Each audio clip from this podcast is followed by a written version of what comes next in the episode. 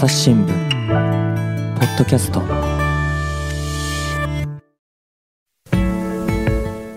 朝日新聞の神田大輔です、えー日本におけるベトナム人の問題について引き続き東京社会部の平山有記者に聞いていきます。平山さんよろしくお願いします。よろしくお願いします。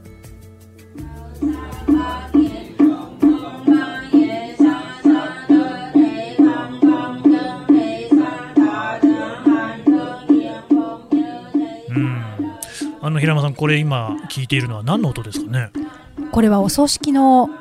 ベトナム人のお葬式の音です。お葬式の音？はい、これじゃあひょっとするとポクポクって音がするのは木魚？その通りです。あー。そうすると、えーベトナム人の僧侶の方がお経をあげてるってことですかね？その通りです。あー。あの日本のお経とはまただいぶ違うんですね。そうですね。うん、ただまああのお葬式だからそのベトナム人の方っていうのは仏教の方多いんですか？多いです。はあはあはあはあ。なるほど、えーでこれは実際に平山さん取材された。はい。あーどんなお葬式だったんですかね？これ2018年の10月に、うんうん。あのベトナム人の海女さんのティック・タムチーさんという方がいまして、はい、えーその方からこう電話で電話がかかってきて、うん。うん今日これから葬式やるからおいでと朝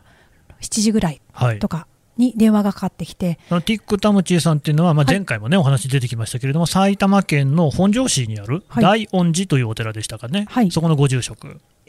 海女さんですあ、ね。まさん、そうですね、はい。女性の方だったですね、は、はい。いはい、それで、で、えーその方は、まあ、その時は大恩寺ではなく別なところにいたんですけれども、うんうん。あの彼女があのいろんな日本に住んでるベトナムの若者がうん。いっぱい亡くなっていると。うん。で亡くなっている時に、まあ、何かがあると彼女のところに連絡が行って、うん。であの、まあ、全国各地でお葬式をしていると。でこの時はあの JR 八王子かな、うん。あのその辺りで、えー飛び降り自殺をしたベトナム人の若者がいると。はあ。でその人は留学生なんだけれども、うんうん。えー平山さん来ないかというふうに電話がかかってきて、うん。行った時のうん。その時のお葬式の様子なんですね。はあ、あのそうやってね、自ら命を絶たれたということですけれども、どんな事情があったんですかね？あの彼の場合は、はい、日本語学校に通いながら、うん。あまあ、アルバイトもしてたんですけれども、はい、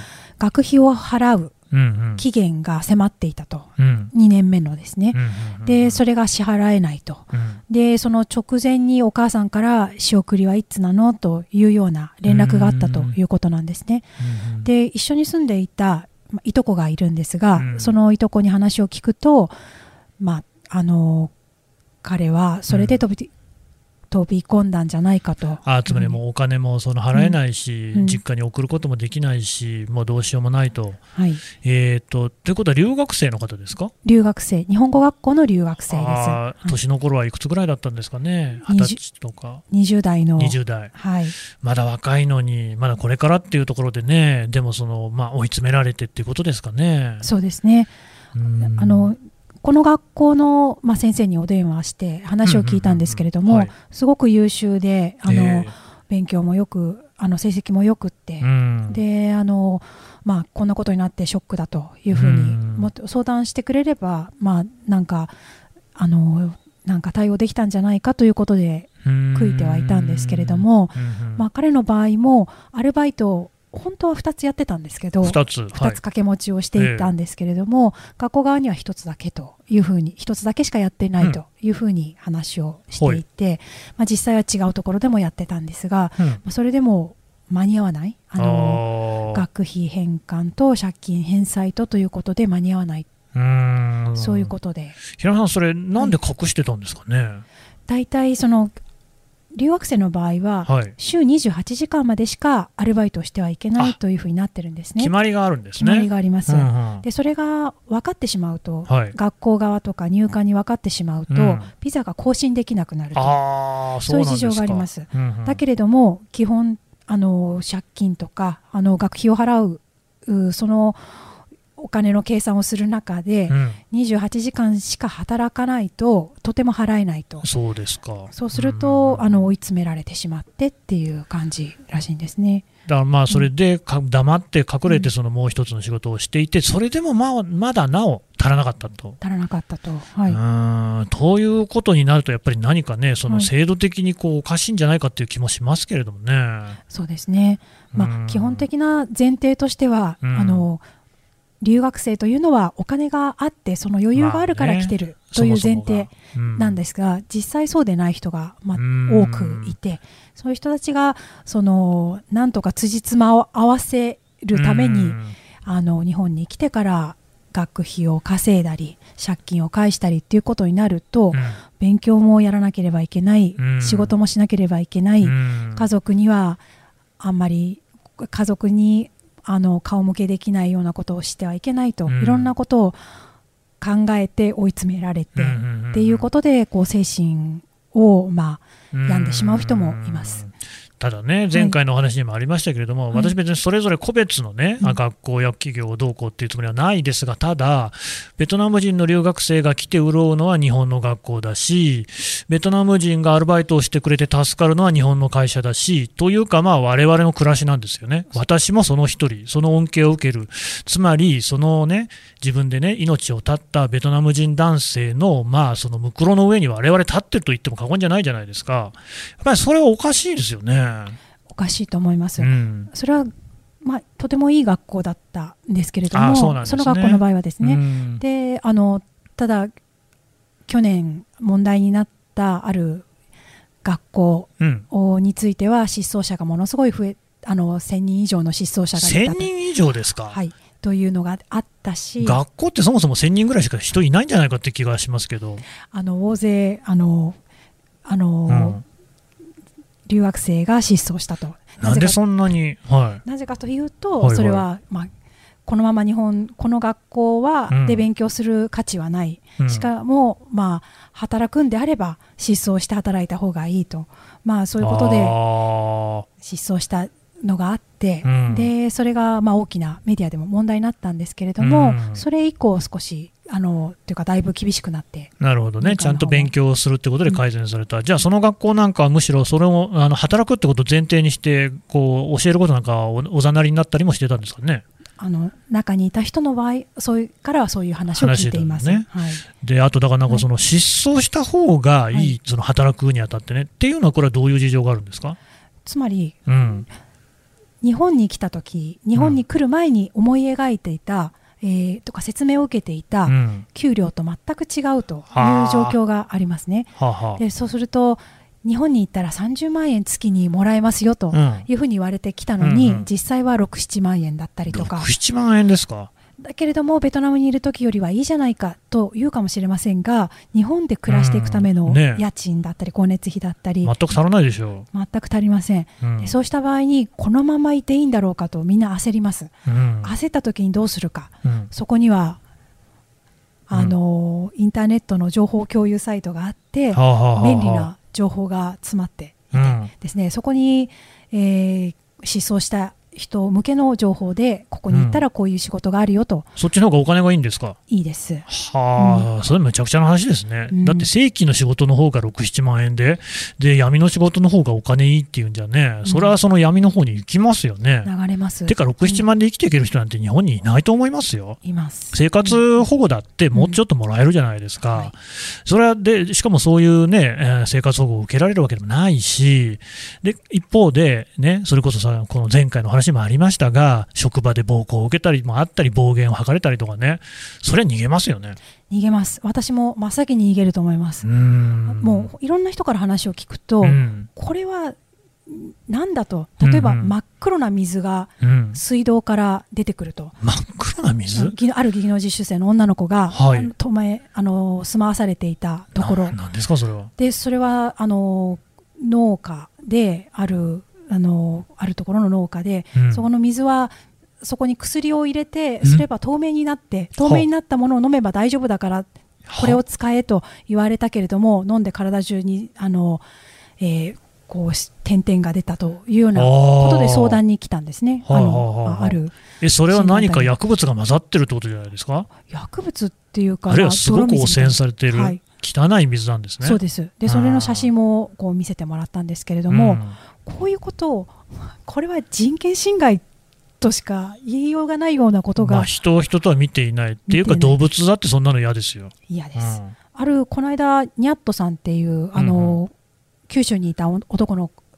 方は、はい、彼はあの技能実習生として、うん、えー、住まわされてたところがコンテナだったんですけれどもコンテナに3人で住まわされて、うん、でそこのおおしゃれなコンテナハウスじゃないですよ、うんうん、あの本当のコンテナっていう感じで。うん、でそこのシャワーとかはあのコンテナの外にあるビニールシートみたいなところで、うん、あの風が吹き込む中、うん、あのシャワーを浴びて、ベトナムに行った時の日本のイメージ、日本に行ったらこうなるよっていうものと全く違う。そりゃそうでしょう、はい、私もねそれが日本のイメージだと思われたら本当に悲しいですよ。悲しいですよ、うん、多分だから安く使えるちょうどいい都合のいい人たちという認識しかない人たちがいるのかもしれない、いるんだろうなと思うんですけど。うん。なんかそれは本当にね、ひどい話ですけれども、でまあ、やっぱりあれですか、じゃあ、その今ね、冒頭はお経お葬式の、ね、お経で入りましたけれども、その亡くなってしまうベトナム人の方なんていうのも結構いるんですか？それでですね先ほどのティック・タムチーさんという海女さんなんですけれども、彼女が弔ってきたのは、まあ、この3年間で200人ぐらい。200人 ,200 人で多くが若者、はあ、でえっ、ー、ともともとこのことに興味を持ったのはあのベトナム人の若い人がいっぱい死んでるらしいよ、えー、あるお寺に位牌がいっぱいあるらしいよっていうのを、はあ、まあ、前取材をしていた人から聞いてですね平山さんがたまたま聞いて。聞いて、うん、どういうことだろうって思って取材を始めたのが2018年なんですけれども、うん。うん、でそこでその時は大恩寺ではない別のお寺だったんですが、うんうん、そこに行って見せてもらったら、うん、あの位牌がいっぱいあって、うん、そこに、まあ、ベトナム語で書かれてるんですけれども、はい、28とか22とか23とかいっぱいあるんです。でどうしてですかっていうのを一つ一つ聞いていくとこれ突然死ですね。これは突然死ですね。これ自殺ですね。これ事故死ですね。いろいろいろいろ。突然死ってのがあるんですか？突然死っていうふうにまあ検案主体の検案書とかにも書いてあって。でなぜかっていうと、まあ、無理を結局自分の生活を切り詰めて日本での暮らしは最低限にして、働くだけ働くから、体に無理がかかります、はいはい、でまともなものも食べないで、あの安いカップラーメンだけを食べて、であとは全部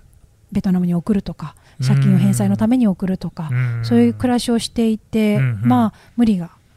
あたたってそういう形になっちゃう。なるほどね、はい、それが突然死なんですね、はい、急性心不全とかになっちゃうんでしょうね。はい、はい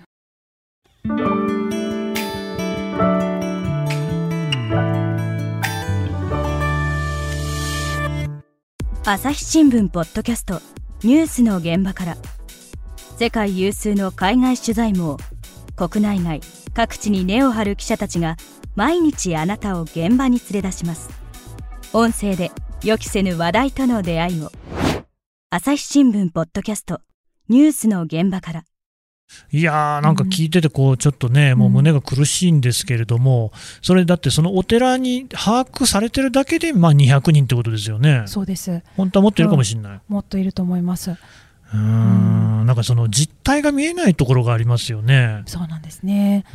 だからそこまでたどり着いた人はまだいいよねという感じなんですけれども、まああのこのティックタムチーさんっていう方が結構有名になったので、まあ、はい、何らかの形で彼女に接触して助けを求める人がいるんですが、それも大体フェイスブックであのつながるんですね。で普通のあの若いベトナム人の方は、携帯電話持ってません。スマホはあるけれども、要するにあのインターネットがつながるところで、なるほどね、えー、メッセンジャーでやり取りをする、うんうん、SNS でやり取りをします。ね。はい、でそれで田淵さんはもう5000件を超えてしまってもう受け入れられないんですって、お友達申請しても申請されない。できないですね。できなくて、うんうん、そうすると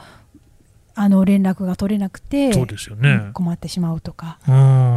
で、うん。はいそのままになっちゃってる、だからもひょっとしたらこう人知れず亡くなってる方もいるのかもしれない。いるかもしれないですね。うん。あのねさっきのその、まあ、死の、ね、一つに事故死ってもありましたけれども、はい、事故っていうのは例えばどういう事故なんですかね？事故例えばですね、うん、あのあるところであの技能実習生元技能実習生が、はい、え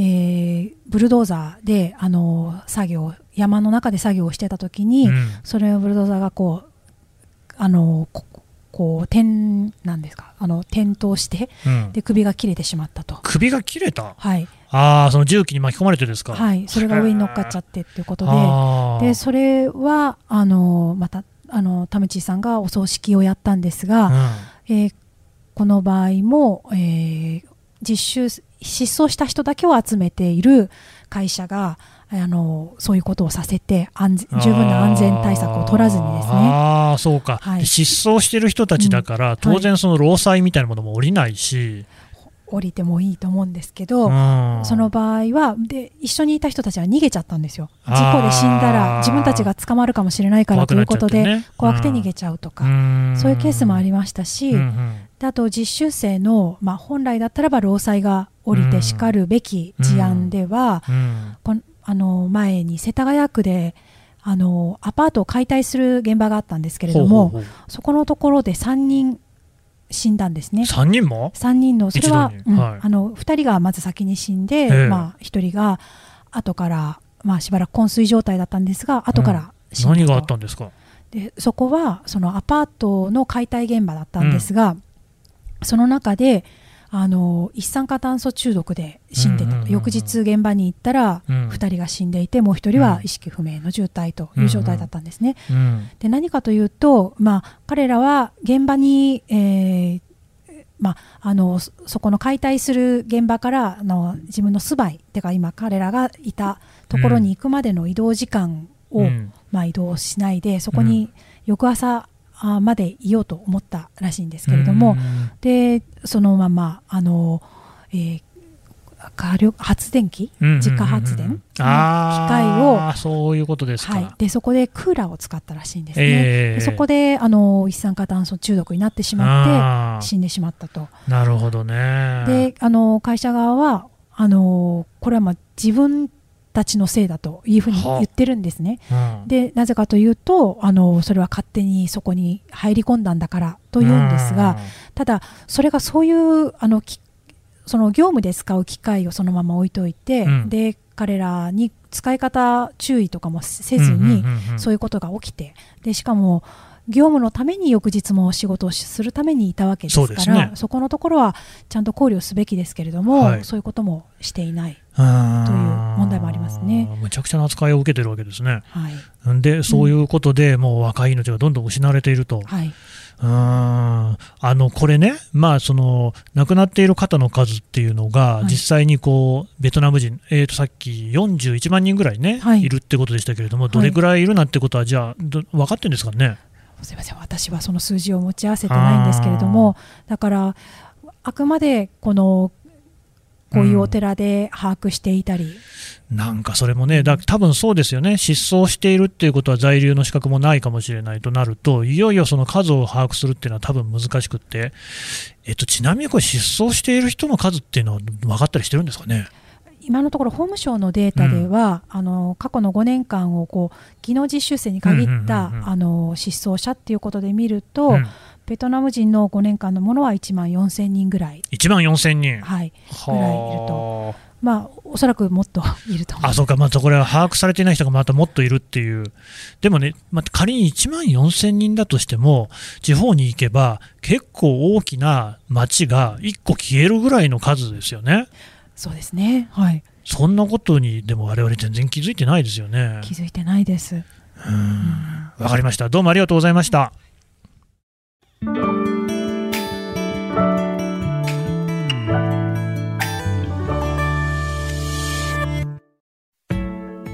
はい、というわけで平山さんの話を伺ってきましたが、まあなんか聞くにつけ本当にひどい話が多くてね、もうぞっとするばかりですけれども、